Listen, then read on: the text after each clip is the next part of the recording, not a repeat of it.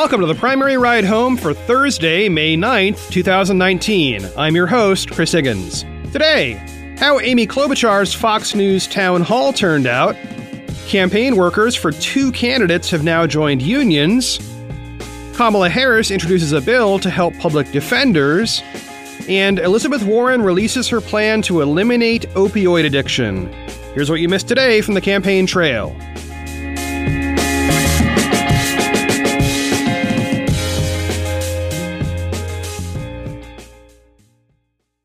We discussed yesterday, Senator Amy Klobuchar spoke at a town hall event in Milwaukee, Wisconsin that was aired live on Fox News. Hosts Martha MacCallum and Bret Baier introduced the candidate and explained the building they occupied. The Grain Exchange, a building used to buy and sell wheat in the late 1800s and early 1900s. And by the way, for a place once devoted to wheat trading, this is a spectacular building. I mention this in part because the space itself was almost overwhelming in its opulence. It was a great choice for the event because it seemed to recall a time of tremendous prosperity for Wisconsin. With many of the questions revolving around the economy, that matters. Okay, so what happened in the town hall? Well, to be perfectly honest, most of it was uneventful, except for one very notable exchange we'll get into in a moment. And that's probably good news for Klobuchar, relatively speaking. For Democratic primary candidates watching these Fox News town halls, first by Sanders and now by Klobuchar, there has to be a certain curiosity about what their treatment will be like, whether the hosts will ask fair questions and give time for real answers, and whether the audience seems to have real people with real questions. And for the most part, yeah, totally. This was a normal and fair town hall, and Fox News deserves credit for that. The event involved questions from the audience and the hosts, who gave Klobuchar plenty of room to cover her talking points, criticizing the Republican tax cut, saying that Obamacare should be expanded, giving her proposal for free two year community college, and even a personal story about her father's alcohol addiction and subsequent treatment. It was, for the first half hour, an absolutely typical town hall. The most notable moment of the night was when the hosts tried to draw a parallel between Klobuchar's treatment of Senator Al Franken, who resigned after allegations of sexual misconduct surfaced. Remember, Franken and Klobuchar were both senators from Minnesota, so the hosts compared and contrasted quotes Klobuchar gave to the media about Franken with her questioning of Justice Brett Kavanaugh in the Senate Judiciary Committee. It seemed like their argument was that Klobuchar was being hypocritical by going after Kavanaugh, but giving Franken some kind of pass. I'm going to play a set of clips here, and I'm actually going to cut off portions of Klobuchar's answers so you can see how the line of questioning develops, and in part, how Klobuchar responds. Okay, in this first bit, Martha MacCallum speaks first. All right, Senator, I have a question for you. Uh, when your fellow Minnesotan Al Franken faced sexual misconduct allegations, you did an interview with the Rolling Stone magazine and you said for some of these things, there should be due process. And I felt like this was one of them. Mm-hmm. Why just for some of no. these situations? I think for all of these situations, uh, you've got to have a process that works. And while there is a lot of focus, of course, on what famous people have done, and there's some really outrageous criminal things that have happened in this area, we want to make sure we are also protecting the nurse in the hospital, the worker on the f- factory floor. Okay, I cut that off because we're going somewhere with this. Klobuchar started talking about how she worked on bipartisan legislation related to sexual harassment in Congress itself. And during that answer, MacCallum cuts Klobuchar off to pursue this line of questioning. Listen to this bit. I led that bill, and we completely overhauled. But I, I just want to follow up on due law. process because it's an yeah. important part of this, and it's, it's, part of the conversation that has now become a more prominent part of this yes. conversation. So when you say for Al Franken that there should have been more due process mm-hmm. in his situation, you've also said that he deserves a third act in his career. So do you believe that in some aspects the Me Too movement has gone too far? No, I think you look at things on a case by case basis. I don't think it's gone too far because I think we still have harassment going on in the workplaces. All I'm saying is one case isn't exactly like another. And for anyone uh, that is accused of harassment, now you can edge over into criminal acts, uh, which is a way different situation, rape, things like that. But when that happens, you just have to have a, play, a process in your workplace so you figure out, you get the facts. Um, managers do, people do. People have a right to bring their cases forward, and then you make a decision on how they're handled. Now, that answer went on further, but I only want to use the minimum audio necessary to understand what's happening here. Okay, so Klobuchar can clearly tell what's coming here, and as she's wrapping up her answer to applause from the room, Bret Baier jumps in with this next bit. He doesn't even wait for the applause to stop. Uh, to every workplace in Wisconsin and across our country. What about what about Brett Kavanaugh? Did he have due process when he was questioned by you in that committee? And uh. did he have due process being innocent before proven guilty by Democrats in that process? Uh, and this is where it gets really interesting. The camera goes to Klobuchar during the question, and she starts smiling, like a really big smile, during Baier's question. She even looks out into the audience and seems to silently laugh to herself for just a moment. In my reading of that body language, it looks like somebody who knew this precise line of questioning was going to be coming at some point, and I guess it seemed almost funny to her because of its predictability. Not, of course, because of its content. So let me remind you earlier in this town hall, like just 20 minutes earlier, Klobuchar had volunteered several stories about growing up as the child of an alcoholic father, and how his repeated drunk driving arrests eventually led him to seek treatment, and how that experience led Klobuchar to make legislative proposals around substance abuse and mental health treatment. Anyway, all of that, the Kavanaugh hearings, growing up with an alcoholic parent, and that big smile during the Baier question are very pertinent to what happens next. Okay, so let's rejoin the action here in the final clip. Okay, I'm only smiling because like he got a really good job out of the whole thing. Okay, he is like on the Supreme Court of the United States. Yes, I think he did. We had a process, and that process was a hearing uh, before uh, the Senate. Um, and that, that hearing went on, and then new evidence came out, and that was uh, evidence for, from Dr. Blasey Ford, who even my colleagues on the other side of the aisle who supported Judge Kavanaugh and voted for him said that she was credible. So she came forward with her story. What bothered me was that after my colleagues said she was credible, then the next thing you hear is really this basic political I, I think, um, a response with Judge Kavanaugh um, basically not just dissing her story, he has a right to put his story on, but basically politicizing the whole judiciary with how he acted. I disagreed with that, and I was very surprised uh, when I was simply trying to mesh her story in the morning with his story. So I said, well, you know, people can black out, and maybe you don't remember what happened.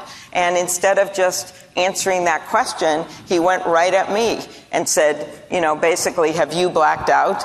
Um, uh, have you, uh, do you drink beer and all these things? And I decided I could have gone down there with him.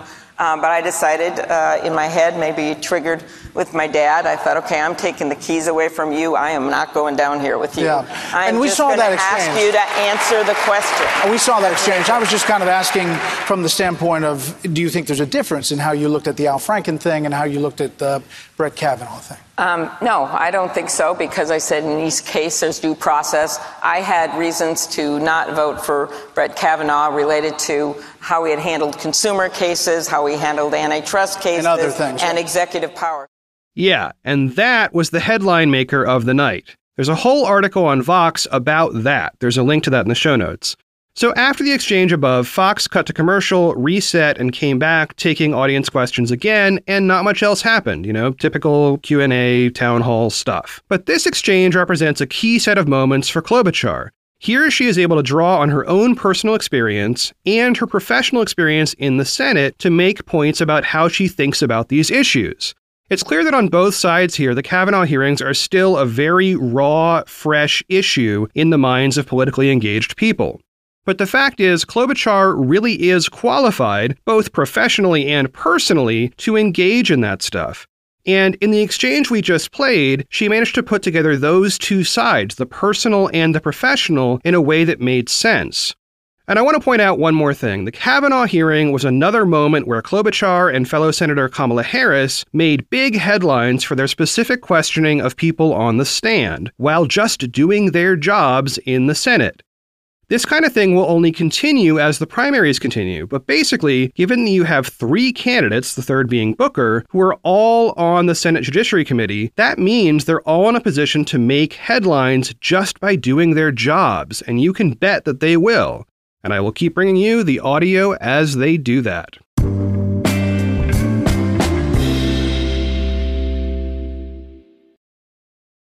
Getting the smile and confidence you've been dreaming about, all from the comfort of your home, isn't a total mystery with Byte clear aligners. Just don't be surprised if all your friends start asking, What's your secret? Begin by ordering your at home impression kit today for only $14.95. Byte clear aligners are doctor directed and delivered to your door. Treatment costs thousands less than braces, plus, they offer flexible financing, accept eligible insurance, and you can pay with your HSA FSA. Get 80% off your impression kit when you use code WONDERY at Byte.com. That's B-Y-T-E dot com. Start your confidence journey today with Byte. The Angie's list you know and trust is now Angie, and we're so much more than just a list. We still connect you with top local pros and show you ratings and reviews, but now we also let you compare upfront prices on hundreds of projects and book a service instantly.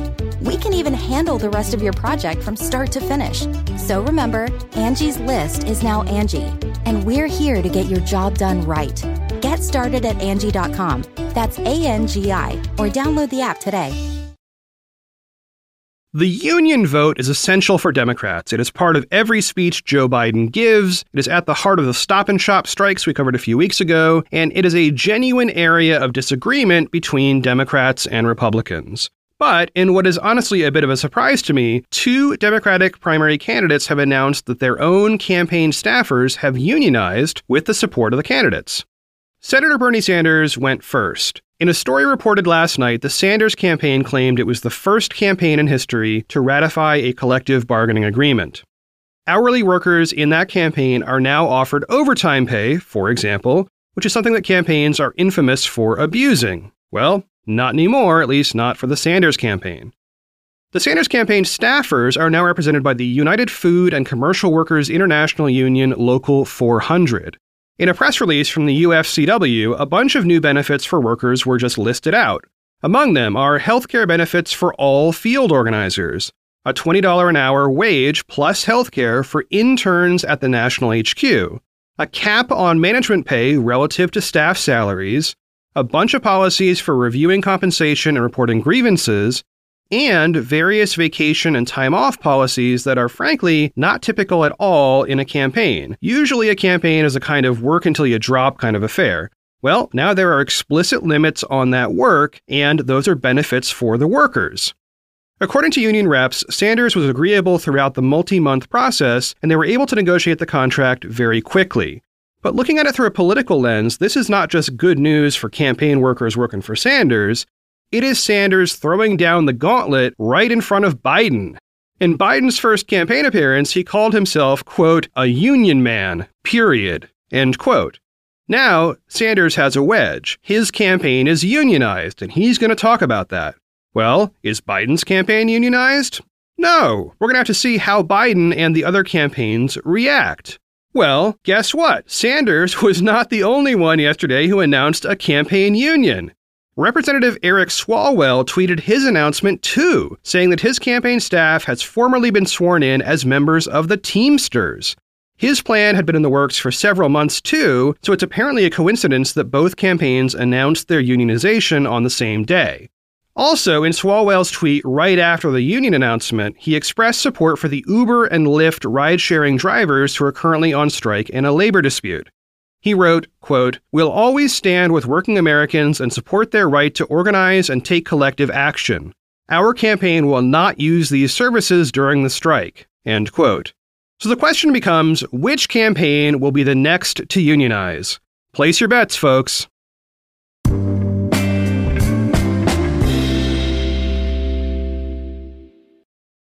Yesterday, Senator Kamala Harris introduced what she calls the Equal Defense Act, a bill that would help public defenders as they do their work on behalf of those accused of crimes. The basic idea is to reduce the number of cases each public defender has to juggle and to fund training for those public defenders. Now, much of the coverage of this bill has started out with one super obvious detail, which is that Harris is a former prosecutor, not a defense attorney. Well, okay, that's fine, but she's not a prosecutor anymore, and she has seen firsthand the effect of large caseloads on overburdened public defenders. Reading from an ABC News story about the bill, quote, the California senator's proposal would establish a $250 million grant program, which would put a cap on the amount of work full time public defenders can take on, bridge the pay gap between public defenders and prosecutors within five years, and generate yearly data on workloads. It would also allocate $5 million for comprehensive training for public defenders. It would also triple funding for an existing program that gives loan repayment deals to lawyers pursuing public defense work. End quote. Incidentally, in this bill's title, it's called the Equal Defense Act, and EQUAL is a backronym that somehow stands for Ensuring Quality Access to Legal Defense. Don't look at that too hard because you'll see there's some like missing letters and extra letters, and the word defense is kind of used twice. But still, you gotta keep it catchy, it's fine. Here's a quote from Harris herself from her Senate page about the bill. Quote, after spending my career around the criminal justice system, I've seen up close how it can fail to ensure that poor defendants receive a fair trial and due process as guaranteed to all of us in our Constitution. All too often, our public defenders are overworked and lack sufficient resources. This makes public defense unsustainable over the long haul, and the thing it suffers is the integrity of our system of justice, which is supposed to be based on fairness and equality. It's wrong, and it's the opposite of justice. End quote. In a statement released by Harris, the bill has earned endorsements from dozens of prominent figures in California, as well as organizations including the American Civil Liberties Union and the NAACP Legal Defense Fund.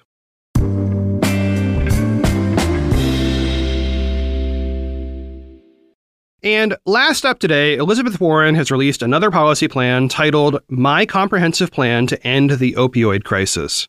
Here's what Warren wrote to begin her proposal. Quote, Life expectancy in the US dropped again in 2017, part of the longest sustained decline in a century, one largely driven by the opioid epidemic. More than 685,000 Americans have died from a drug overdose in the US this century, and it's getting worse. In 2017, that number was 70,000 people, the highest year on record, and the majority of those deaths were due to opioids. Emergency room visits for opioid overdoses have skyrocketed. Children have lost their parents, and only a very small percentage of those suffering ever receive the treatment they need. End quote. So the problem is clear, and those numbers give us a grim reminder of its scope. Further down, Warren compares the opioid crisis to the HIV AIDS crisis of the 1980s and 90s, and says a similar kind of mobilization is needed right now. In fact, she models her proposal on the Ryan White CARE Act of 1990, which provided funding for communities dealing with the HIV AIDS health crisis as well as individuals coping with HIV and AIDS. Warren's new proposal is simply called the CARE Act as a nod to the Ryan White bill. In it, she proposes allocating $100 billion in federal funding over 10 years.